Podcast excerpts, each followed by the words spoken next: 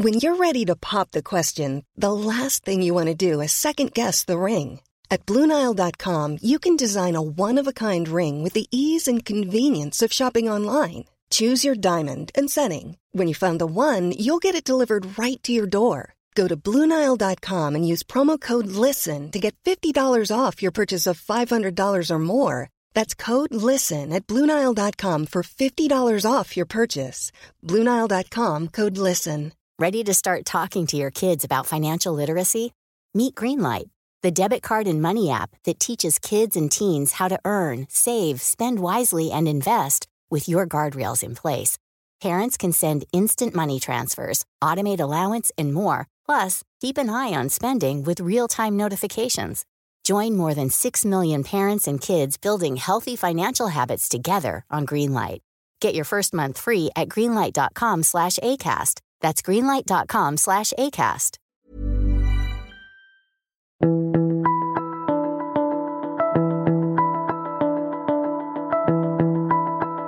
Hello and welcome to this week's episode of The Mentor. Today, I've got a great story about how taking a risk can pay off. The business is called Sport Heroes, and my guest is Sam Canavan, the managing director of the Australian arm of the business. Sport Heroes is an app allows users to plug in their fitness tracking data and get some rewards. They can get exclusive offers and they can actually enter into some prize draws just for exercising. That's pretty cool. So think of it like frequent flyers for exercise programs. Sam will talk more about this, but the business has started by two guys in France who hacked into the Nike fitness tracking data and had 10,000 users before Nike even knew about it. I love that. I'm keen to talk about the tech and how it can be used for more than just the fitness industry as this business grows. So let's get straight into it. Sam Canavan, welcome to the Mentor. Now, mate, I love this story about hacking into Nike, so I, I, just can't resist. You have to tell me about that first. How that all happen? Like, what's what's the deal?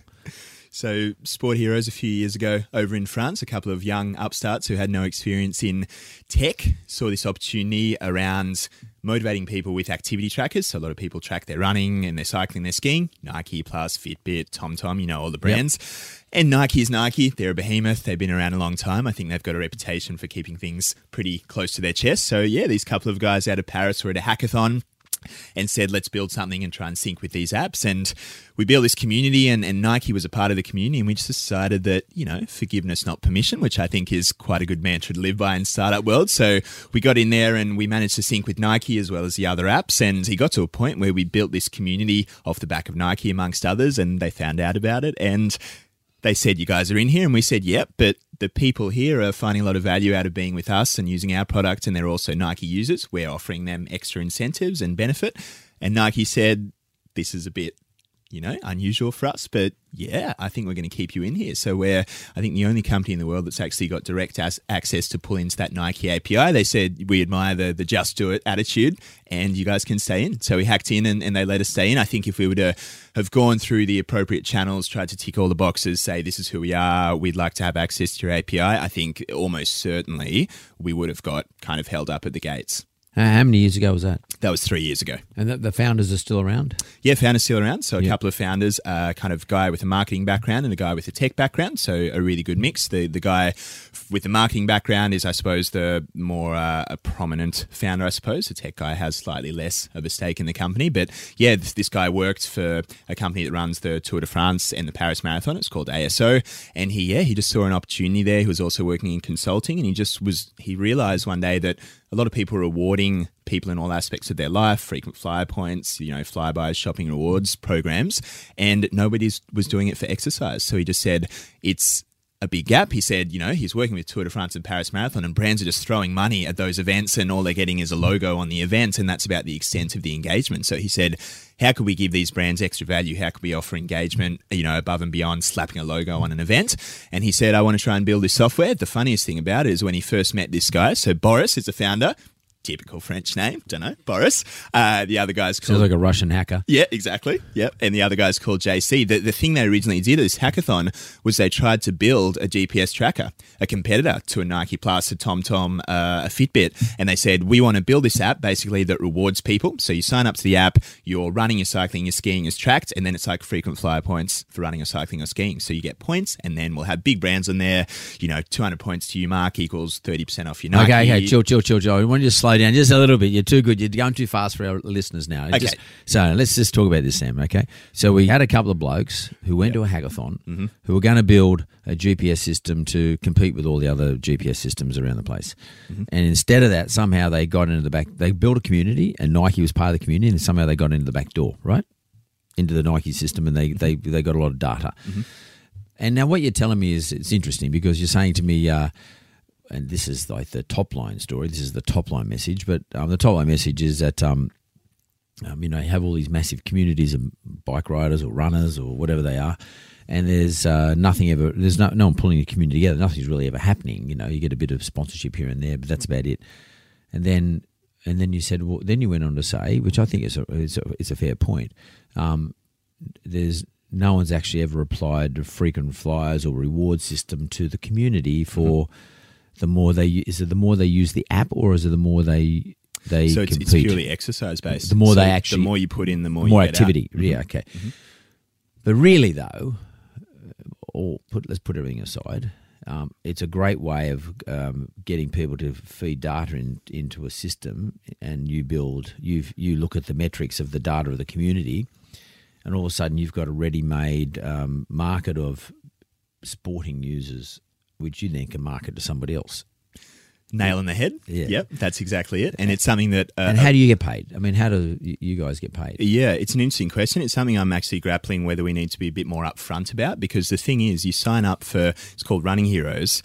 And I think the inherent skepticism of a lot of Australians can be a bit of a hindrance to us. So we say you sign up, you track your running or your cycling or skiing as you normally would, you rack up points, you get discounts from brands you'd never get anywhere else, and we also give away stuff every week. So we challenge people. So you get winning thousands of dollars worth of prizes, holidays, shoes, experiences all over the world, and people are saying, "What's the catch?" Yeah, well, what is is it? Because that's my question. What is Yeah. what's your message? There's no catch. It's a no-brainer. No, no, I I get there's no So, catch. so uh, essentially, we're, we're a really targeted digital marketing platform. So the way we make money is to yeah talk to a Nike or an Adidas or an Uber or Spotify. You know, instead of them taking out a static ad in a, a running magazine or a static ad as a, a leaderboard and MREC on a website, they can come to us and actually engage and motivate and inspire a community. But also, it's a message around a new product they've got or uh, a, a message they want to spread or a narrative they want to tell. So they're inspiring and engaging people you- rather than just slapping an ad. Right, but because the way I look at it, I mean, this is how most, you know, most of the digital, um, the successful digital programs work. Is you're building a marketplace, and I, I just wonder why you just don't sort of. I mean, I, I'm not here to give anyone advice, but I just don't know why, why they just don't go up front and say, "Listen, we're building a marketplace of sporting communities." And what we're going to do is we're going to get good deals for you. Um, and if you join, the, what I would join the community if I knew that it was going to result in by me offering up my data, um, that I was going to result in me getting discounts from Nike to buy a pair of shoes or whatever, uh, which I would otherwise not get. Is, is that sort of? I think that's fair. I think it's something that we're looking at at the moment, whether we need to be a bit more, you know, transparent. Not that we're never not transparent. A lot of people in our inbox say, you know, guys, we don't want you to fold. How are you making money? Are you all okay? And and then we tell them, but maybe we do need to be a bit more upfront about it. I think Yeah, it's yeah. a, I think it's a fair. because I don't think anyone really has a. uh, I mean, I don't think most people would have a problem with it. I mean, if they get if you're offering It's not them a discount- sensitive, not highly sensitive no, data. No, no, no, no. And, and what do you do with the data, though, by the way? So let's say I put on there, let's say that um, I'm one of the people registered for 10,000 steps per Mm-hmm. day uh, is this this month for September. There's a there's a, uh charitable thing on this September because one of my sons is doing it, 10,000 steps, and I'm actually sponsoring him.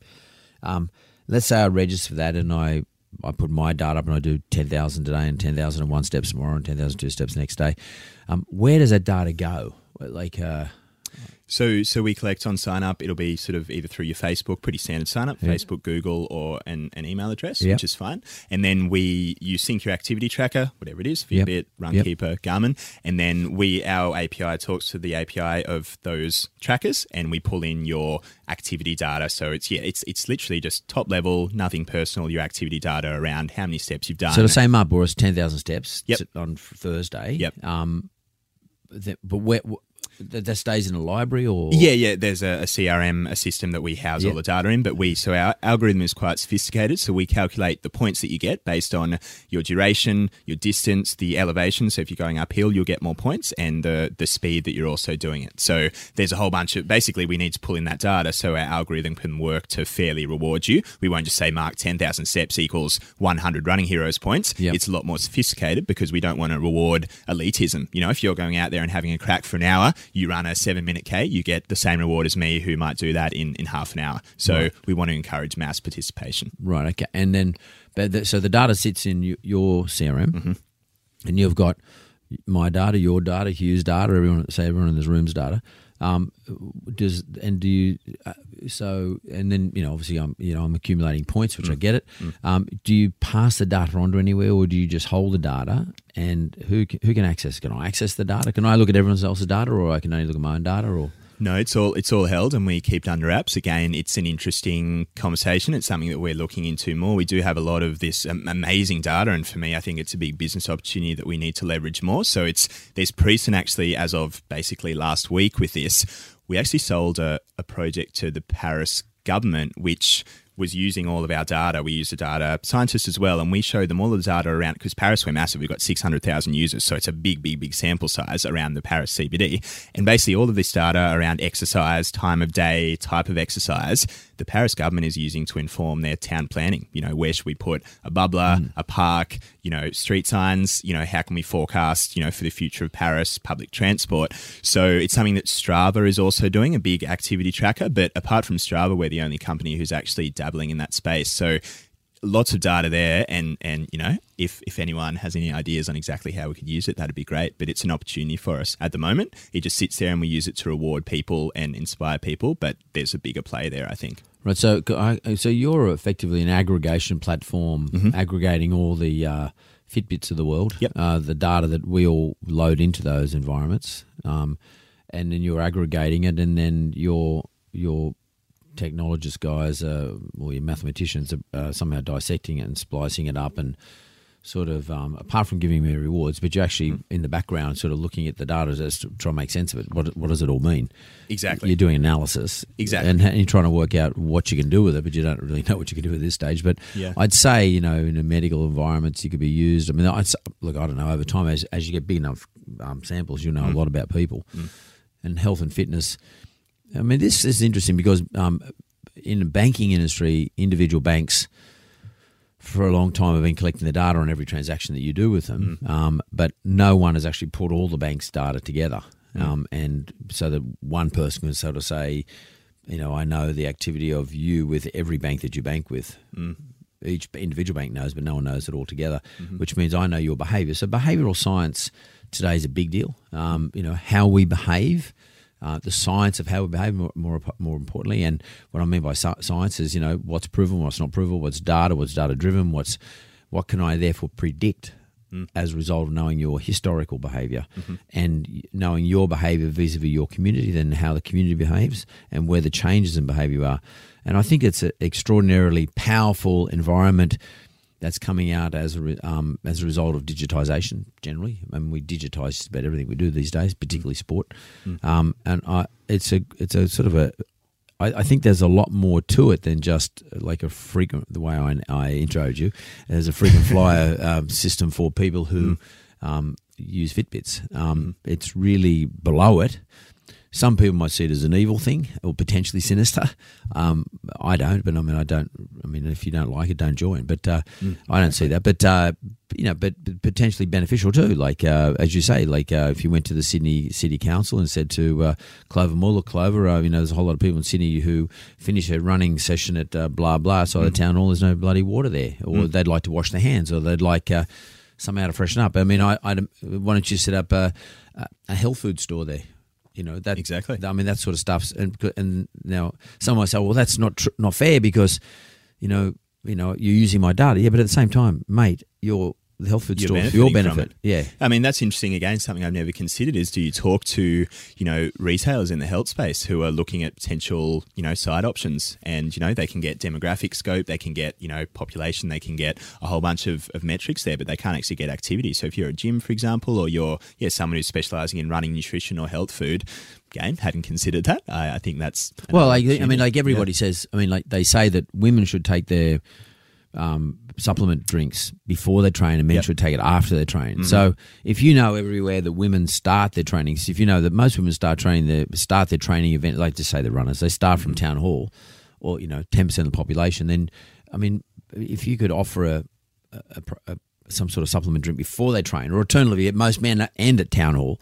Or you know, some some of the botanical gardens. If if there was someone who went in there and said, "Listen, here's a supplement drink because you finished training," because you're supposed to have these supplements within 20 minutes, mm-hmm. and it's a pain in the ass having put in your car with a power, and you have to have water to it and all that bullshit. So, but if someone actually just hand you a bottle, so let's say, for example, good one, a good example of that is, and he's a friend of this show, is Adam MacDougall. He's got the Man Shake. So if Adam had a woman shake and a man shake, and he could knew that you know if he got the data from you, and he'd have to pay for it, I guess, or somehow cut you into the deal. Um, he could uh, offer a woman shake where women start training from, and a man shake for where men's just little stations, like little pop ups. I reckon that'd be that's just an example where this data becomes quite valuable. In the next twenty years, um, we will be totally catered forward in the most efficient manner in everything we do in terms of health. Where we train, what we eat after we train, what our program is. I was talking to bloke the other day, Sam, and uh, he was telling me that um, this he's, he gave me this unbelievable program that he attends to every single day. He gets up and he has um, um, apple cider mixed with water and uh, some uh, kale, and he mixes that up. And then about an hour later, he has this, and then two hours later, he has that. And it's about losing weight, but at the same time keeping your energies up. But unless you know, um, you know what your training program is, and you got to do these things in the most efficient way, you need this data. So this is brilliant. I I mean, I love this. Uh, I'm going to call Sport Heroes. I, I do. By the way, can I look at how I perform against you? Yes, you can. So, so what I have to register? No, so we- do, I do you rank people? Yeah, so not typically something we're building in like a friends feature. We've been, you Yeah, know, yeah, we've had yeah. that request, so I can follow you. I can see how you're tracking. That's going to launch really soon. But what we also do is build digital experiences for brands like a City Surf, the Iconic, uh, Paris Marathon, Tour de France, UNICEF, and through those experiences, you join up, and there's always leaderboards. There's always ways you can track. So City Surf, we just built the first app they've ever had, biggest fun run in the world, which was great. And there was a section of it called My Training. So in the lead up to City Surf, when you were doing all your training, completing challenges every week, you could see, you know, compared to people who were your time bracket, say it's sub 70 minutes. How am I tracking? Am I quicker? Am I slower? Am I doing more training? Am I doing less training? So, yeah, it's a big part of the experience. People want to see how they compare to like. I suppose people of a similar level, they don't really care. You're, you know, the the elite, and I'm number a thousand. But if I'm in your age group and we're a similar standard of, of runner, that's something that the community really wants to track. It's interesting because you know, like if you go to the doctors now and you get a blood test, and um, I don't know, let's say it's um, let's say it's uh, cholesterol, um, and when they give you your results, excuse me, because you know medical profession's been collecting data for a long time. Um, what they do is they give me a range of what it should be for my age and for my my gender, and also for my uh, they've got it down so fine now that the pathology organisation has got it down so fine that it's also for for my whether I'm Caucasian or Asian, and um, they they within that range they tell me where I sit. Sure. And it's it's quite um, quite um, smart and um, quite uh, intuitive. Because then the doctor who's reading it can actually sort of say, "Mark, there's something odd." It doesn't mean anything. It doesn't mean I'm good or bad. It just means, "Mark, you you're out. If you're outside the range, further investigation." And as the medical profession been doing it for years because the more data they collect, the more information they get, and the better they can sort of work the ranges out. And I wonder whether or not over time, what you're what you're doing um, will allow people to take this to their medical practitioner or their medical advisor or consultant and sort of say, "Look, I've been training for seven weeks, and the best I can do is uh, you know 85 minutes for the city to surf, and that puts me outside the range for my age group." Um, is there something wrong, or is there something I should be doing? And I wonder whether this is going to. I mean, I don't know if you thought this, but it's going to start to evolve to bring new types of professionals into the our environment, sporting experts or um, some sort of expert who's trained, who can sort of say, "Okay, Sam, you're outside the range, mate. You're you know you're in the 25 35 year old range. You've uh, been training like everybody else, and uh, you, instead of doing, um, you know, you should be between somewhere between 55 minutes for the city surf and 65 minutes, but you done 95 minutes. There's something wrong. Mm. Let's do a further investigation." That sort of data is powerful, and it's good for the for the country. It's good for our health system. It's good for productivity. It's Sure. good across the board. I mean, I, I don't know if it's, we're probably a bit early for this, but I can see the evolution. And you guys, sporting heroes or sport heroes, is sort of the way I see it is at the forefront of this by using the um, technology that the the Fitbits of the world have produced. It's interesting. So where we are, Fitbits came in a few years ago, and everyone, wow, wow. Mm. Now what's happening is we're starting to start to say, now what can we do with the information that Fitbits mm. produces? Mm. And then the next, well, how do we gather it first? You're in the gathering stage. Mm-hmm. Um, and how do we engage people to allow us to gather? So you're using the community to get them engaged, and the way you're engaging is you're offering them, you know, you're offering them rewards. Sure. That's the old, the oldest Yep. one of the book. Gamifying it, Yeah, human totally, totally, totally. Yep. But then the, ne- then the next evolution of that will be now what can we do with that? Mm. How do we benefit the community? And how do the people who use this actually get the ultimate benefit? Mm. And we must go through every stage of the evolution. And we can sort of resist and say, oh, fuck them, you know, like, it's not fair. They got all this information. I don't, I don't want them knowing about me. I'm not going to register my right name Yep, and all this sort yep, of bullshit. Yep. Um, but like, and privacy, etc., and civil rights, I, I understand that. But in order to get community-based benefits, we actually have to give up our rights. Mhm. I mean, do you guys have that debate internally? The ethical debate? Uh, look, I, I suppose for us it's pretty clear cut because you know, number one, we're never coercing or forcing anyone into you know signing up and linking their tracking app. If you want to sign up and never link a tracking app and just kind of sit there and read our content and kind of engage with the community, fine. But you know, you know exactly what you're doing. You've got to take the step to then link your tracking app. And I think for us, there, you know, it's it's a bit altruistic, it's a bit purpose driven, and that we just exist to motivate and inspire people. You know, we'd never do anything untoward with that data. We'd never kind of sell it off to a third party, I suppose. So for us, I think, yeah, it came from a really good place, it, which was motivation, inspiring. Yeah, well, I- well, I just well, I'm going to go to the break now, but after the break, I want to talk about this because it'd be I'm I'm totally curious about. I mean, I'm curious about the whole data industry, whether it's in financial services, banking, or whether it's just at the at the e-commerce level where you know people who collect their goods, uh, might, you know, from uh, automated locker systems, that you can work out people's behaviour. Um, and you're doing it with sport, and yours has a big health um, big health sort of uh, impact. So after the break, I want to come back and talk about this sort of stuff because you know you're at the forefront of this stuff. I need to talk about the evolution of data and what's important. I mean, we're just going to shoot the breeze. Sounds good. Okay, well, welcome back to the Mentor. Um, I'm here with Sam Canavan from Sport Heroes, um, and so we covered off what Sport Heroes did there, you know, where the history was sort of uh, evolved from a, a hackathon and some guys hacking in, and eventually got to the Nike data, and they've done a deal with Nike, and it's uh, doing brilliantly overseas. And Sam's here running the franchise. Let's call it the franchise or the distribution in Australia. That's correct, Sam Subsidiary? subsidiary. That'll do. Um, and uh, and and it's basically what it is. It's a it's an amalgam. It's an aggregation platform for all the Fitbits and all the people who feed into Fitbits their sporting activity, and it's then uh, giving the offering all these people who participate. Um, onto the platform, frequent flyer points, prizes, discounts, etc., through various vendors. That's a great business. I love it. It's a typical community aggregation platform and or marketplace. Great stuff. We started talking about, and I'm I'm not going to put Sam on the spot here, but I am um, about the future. Um, you know, like the future of where these things go to, uh, and it comes down to uh, privacy issues of privacy and uh, civil rights. But I, I think it also comes down to things like accuracy. You know, what's accurate. And we had this whole um, discussion this week in the Financial Review uh, as a result of UBS, uh, United Bank of Switzerland, doing a, a survey on borrowers, mortgage borrowers in Australia, who have actually lied in their applications, uh, according to UBS, called uh, liar loans. In other words, you know, a certain percentage of people weren't actually accurate with what they said. So, Sam, how do we know whether or not people who participate with Sport Heroes onto your platform are actually not lying about the amount of activity that they carry on. In other words, they did a three minute mile or th- three minute uh, th- three minute. Wow. yeah, World yeah. record. Unbelievable. Look, it's it's something we're really cognizant of. So there's a few factors that come into play. The first factor is our community, massive community. If they see Mark, you're running, let's say you look pretty fit, five minute Ks, and suddenly you log in activity, three and a half minute Ks, or literally get people in the inbox saying, you know, what's happening Bullshit. with this guy? Yep, yep, more or Ba-bow. less. So there's Yeah. that. There's a community bullshit radar, but there's a couple of other things. One is that we only track GPS based activity.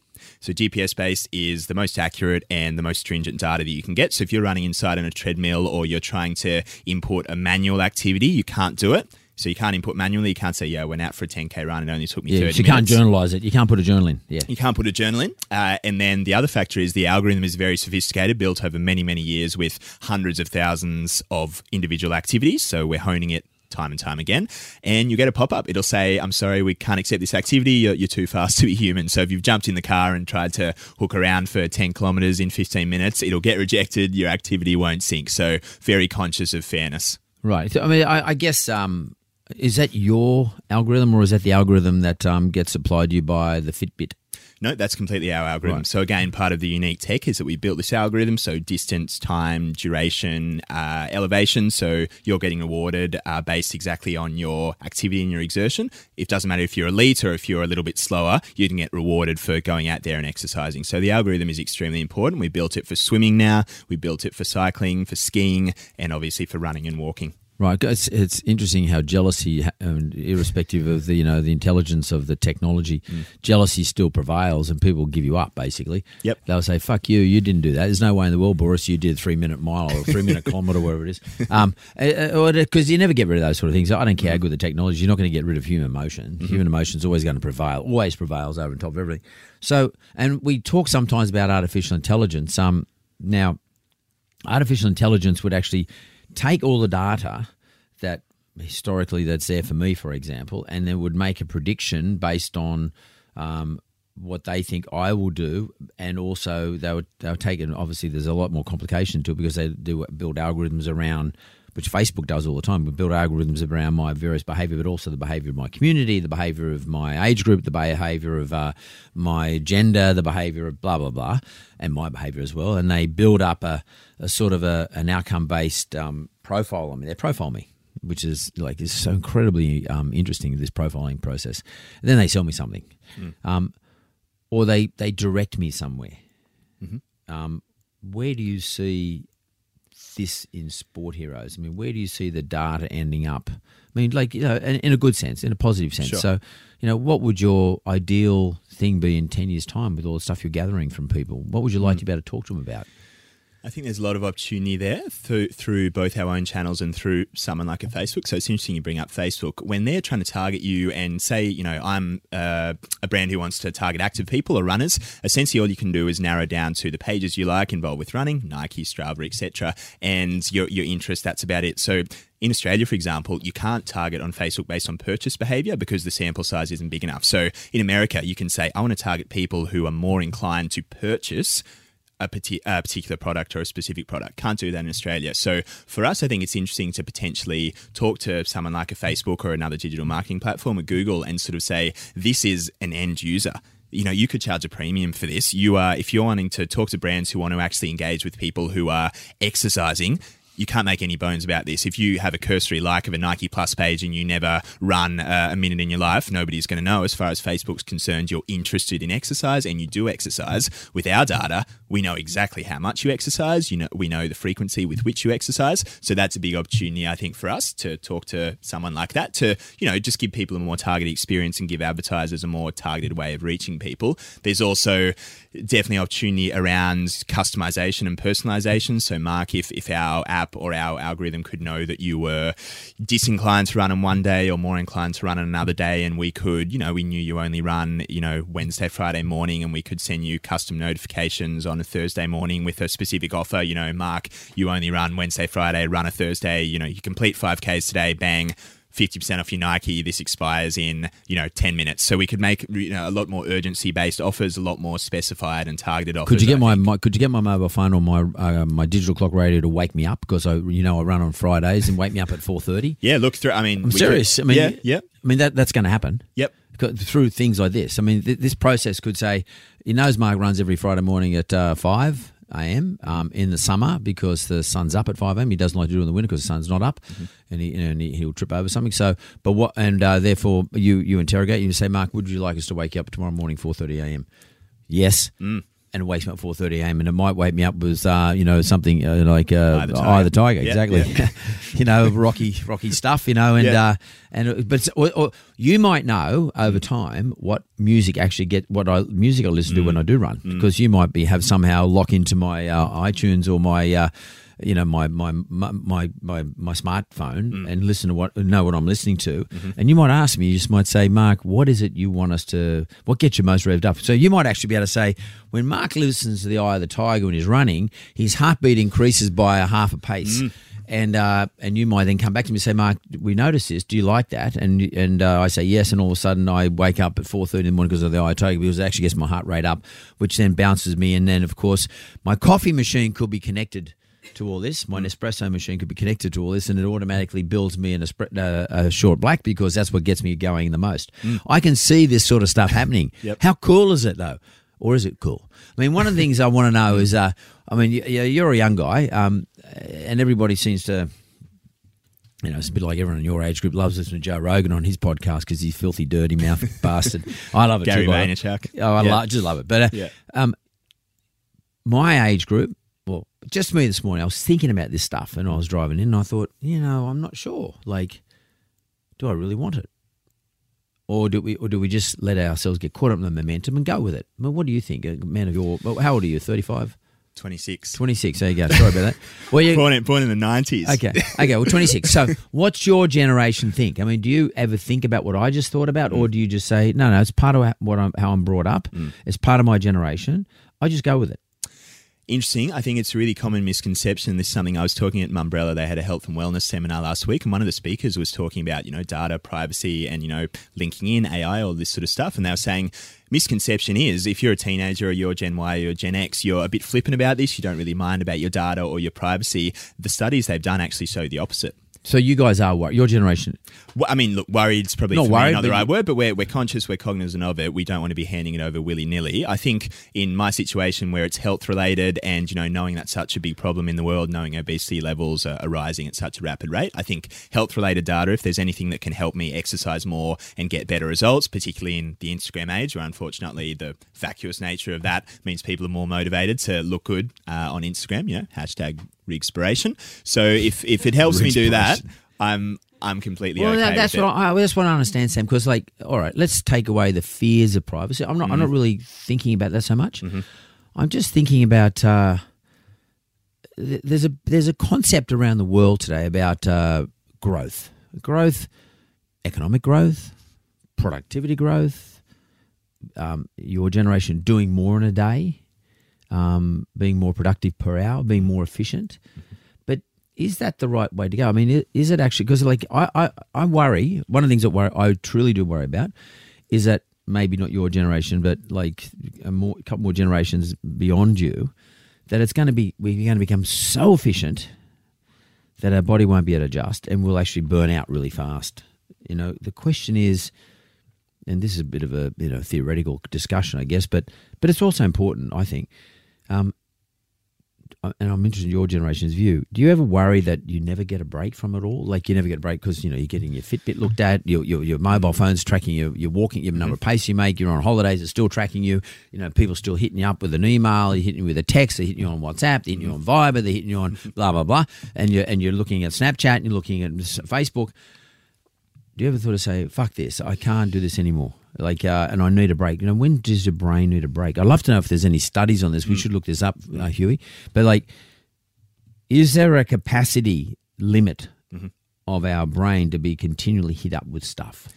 I think definitely. I think there are some studies you could dig into them for sure around, you know, cognitive overload, the fact we can only make so many decisions in a day, the fact that, you know, being tied to technology can be a, a hindrance rather than a help. Even the guy called uh, Cal Newport, I believe, uh, who wrote a book called Deep Work, talks about the fact that, you know, even the slightest pinging notification, if we think that we're sitting there cracking some work for two hours and we get a, a text message which seems like quite an innocuous notification, quick reply, even breaking from that cycle can set you back so much in your productivity. So I think, yeah, I mean, for me personally, I don't know if you were talking off air, but I'm actually I'm actually feeling this a lot at the moment. As of tomorrow, I'm going on a 10 day silent meditation retreat. Good so. I'm feeling the need to just completely disconnect and switch off. And I think it's no coincidence that there's been this surge in words like mindfulness and you know uh, switching off, trying to disconnect from technology, trying to be you know meditate more, trying to do more yoga. I think a lot of people of my age feel like it can be a little bit overwhelming at times. Notifications are pinging in. I mean, full credit to Apple; they've done a great job. But these iPhones are, are wired, constructed, and built to be addictive. We're listlessly scrolling on social media again, built to be addictive. That's their business model. It's about returning customers and, and high engagement. So for sure, I think there comes a point where you get a bit overwhelmed. It's interesting to even look at a company called Punkt out of the US, P U N K T, who made the dumb phone.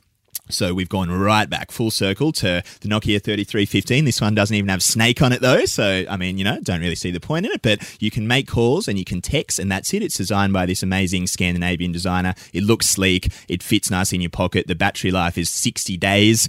yeah. You text call, no internet access. They're selling them for $500 a pop and the company's worth, you know, tens of millions of dollars. So I think it's interesting. We'll see also a trend towards the complete opposite. Yes, we're connected. Yes, tech is everywhere. Yes, AI, but it's also going to come the opposite way. And they're going to be businesses who say, we're going to rebut that. We want to help people to switch off rather than be more connected. Well, that's because you just said something really interesting a few moments ago. Like you're going on a ten day silent retreat. Retreat, yep.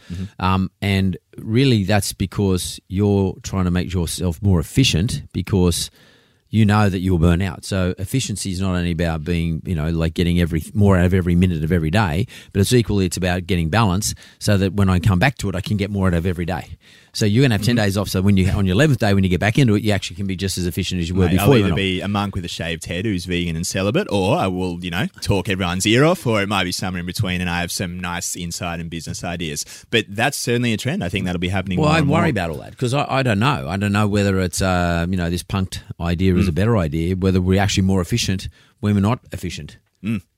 Yeah, I mean, there's again a lot of guys have written, you know, Bertrand Russell in praise of being idle, in praise of idleness. A lot of you know creatives talk about working only two hours a day, and they extol the virtues of napping and hiking, and you know, only switching their mind on for a really targeted couple of hours worth of work. And then you've got your Tim Ferrisses of the world, the four-hour work week, productivity, productivity, productivity. And I think you know we're probably reaching a point where a lot of people are just feeling overwhelmed. I, I you know, even me, you know, full disclosure, I often feel at the end of a day like I haven't been productive enough, and it's kind of a bit, bit of anxiety in the pit of your stomach. I should have done more. I should have crammed more in. Even, you know, you feel like you need stimulation all the time. So if I'm commuting, I need to be listening to an audiobook, learning something, listening to a podcast, being productive rather than just sitting.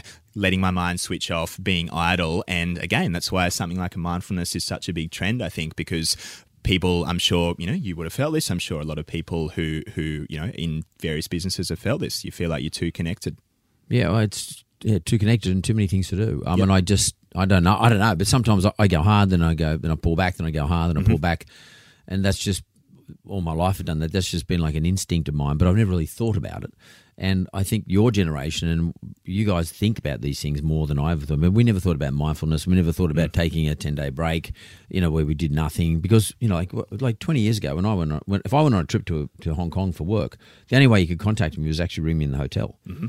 or, or and and if you didn't ring me in the hotel or you didn't send me a fax, you didn't contact me. So I just went about went about did my work, mm-hmm. and then I would and I would have much more energy. Like, uh, and I think that I my gut feeling is uh, my gut feeling. I'm not a scientist, but my gut feeling is that we're all given us like we had given a certain amount of insulin. We're all given a certain amount of energy in our life, given a certain amount of heartbeats in our heart, and I think that if um you know we if we use up those things at an earlier date, we'll drop off, we'll die earlier. That's my view.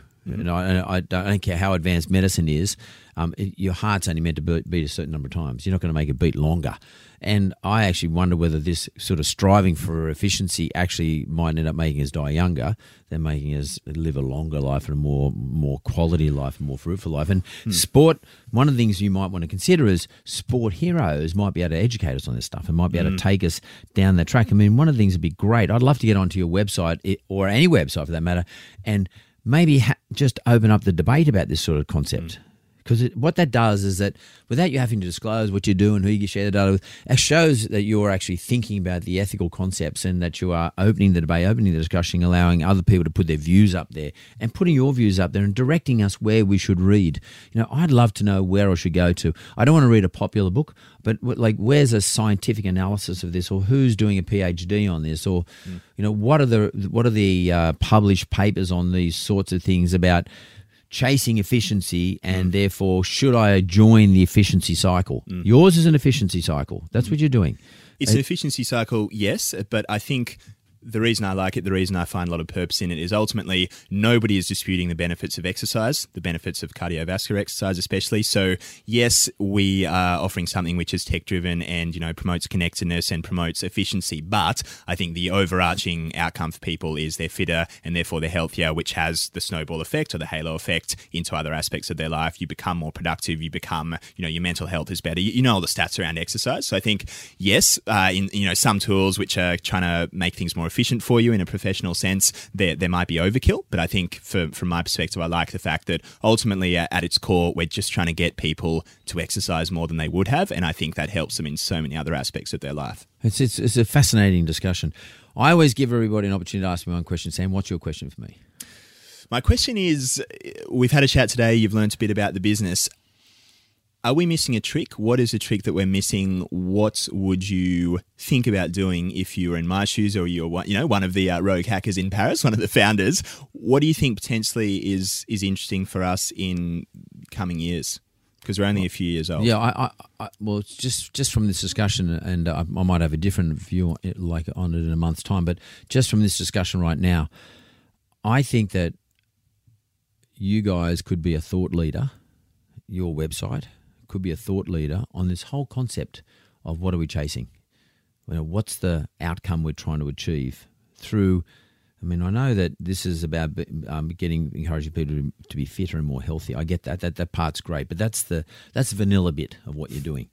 Um, but you are part of the of the the treadmill, part of the cycle, and the whole being a thought leader around chasing efficiency just for efficiency's sake where does it is that a is that a descending curve? Is that just going down to a place where we're just doing so many things? Because we've got we're so efficient we can do so many things we're actually going to become inefficient because we're going to burn ourselves out. Um, that would be a great thought process or a thought leader and I, I think that organizations like yours who have great take up good reputations in a in, you're operating in the health environment so you know you have a, a high right purpose a good right mm-hmm. purpose, mm-hmm. can actually gain a great deal of brand strength and power by being a thought leader around what people probably haven't thought about or are struggling with and trying to put it into context. As I said, it's not about civil rights, it's not about private, it's not, it's not about any of that shit. It's about where the world is going today. Where are we going with this efficiency? And I would have that on my website. And I actually would engage people, engage all your community have you stopped to think about this, Mr. Bike Rider or Mr. Mm. Jogger or whatever it is? And what is what are your views? Engage your community. Ask them to come back to you and tell you what you think. And ultimately, instead of thinking about, I mean, obviously this is all about exit strategies. These businesses, who's going to buy me? Mm. I mean, I wonder whether you should go the opposite way. Instead of thinking about Facebook and building this for Facebook or building it for Google, maybe you should build it for the community so that they can actually have something to actually arm wrestle Facebook with and arm wrestle Google with. Maybe this should be community owned. So if I join you, um, this becomes like a credit union. I become a member, and my membership is valuable. Mm-hmm. I got to pay two bucks to become a member, mm-hmm. and my membership is valuable. So that when you do sell it, um, members get uh, ten uh, percent of the proceeds. Mm. Interesting. Again, like credit union. Yeah, yeah. So you turn it into a cooperative, and then mm. you commercialize the cooperative. So all of a sudden, everyone says, "Well, these guys are going to make a lot of dough when they sell it to Facebook. I want to be part of that because they're using my data. I'm going to be in that 10%. So you just keep every time a member joins it, you just dilute that 10%. So, mm. you know, you start, let's say there's 10 of us and we have the 10%, we'll have 1% each. Um, then uh, another 10 people come in and we get diluted by half. So we now get, uh, you know, 0.5 of a percent, but we still got a percentage of a bigger business because the thing becomes I got a smaller percentage of a bigger value because the value is based on the number of people in there. Mm-hmm and you just keep diluting that 10%, but the business is getting bigger and bigger and bigger and more valuable. So I'm happy to be diluted. You guys go and sell it to Facebook or Google, you make a billion dollars, and I get my proportion of that 10%. Mm. I like that. I like that. It also puts us on the hook. I think, you know, if somebody's parting with some money, even only a couple of bucks, it's a subscription every year. It puts us on the hook a little bit more to really make sure we're driving forward and providing them value For them. For them. For Yeah. them. Exactly. They're your shareholders, and uh, you might say, uh, by the way, you might say this ten percent. There's a no vote. They don't get a vote. Well, they only get a vote in certain categories. They get a vote about uh, who you might sell it to, but they haven't got a casting vote. They just got a vote.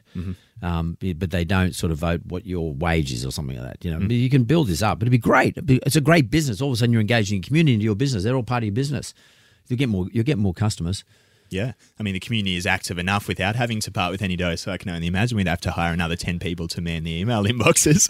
But uh, Well, I for like two bucks, idea. you know, like because Yeah. Mm. credit unions do it all the time. Then what credit unions do? They become banks, and all of a sudden, when when if I'm a member, as soon as I join a credit union, I have to ha- have to become a member, right? To borrow money from credit union or whatever, put money into a credit union, I have to become a member.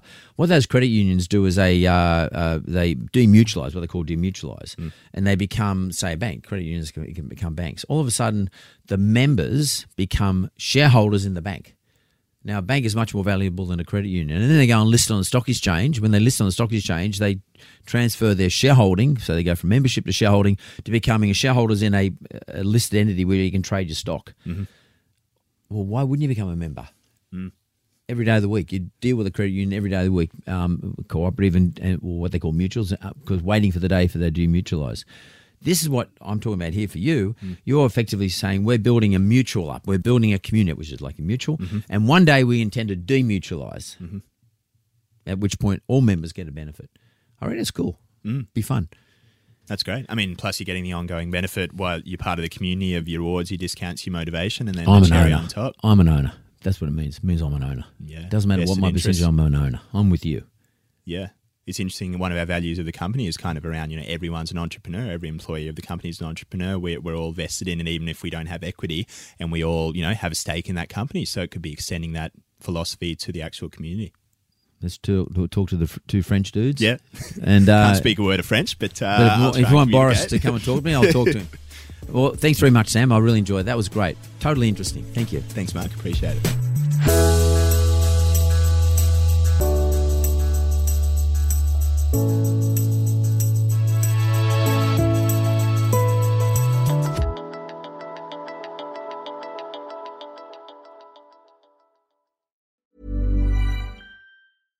Flimsy staying slowing you down?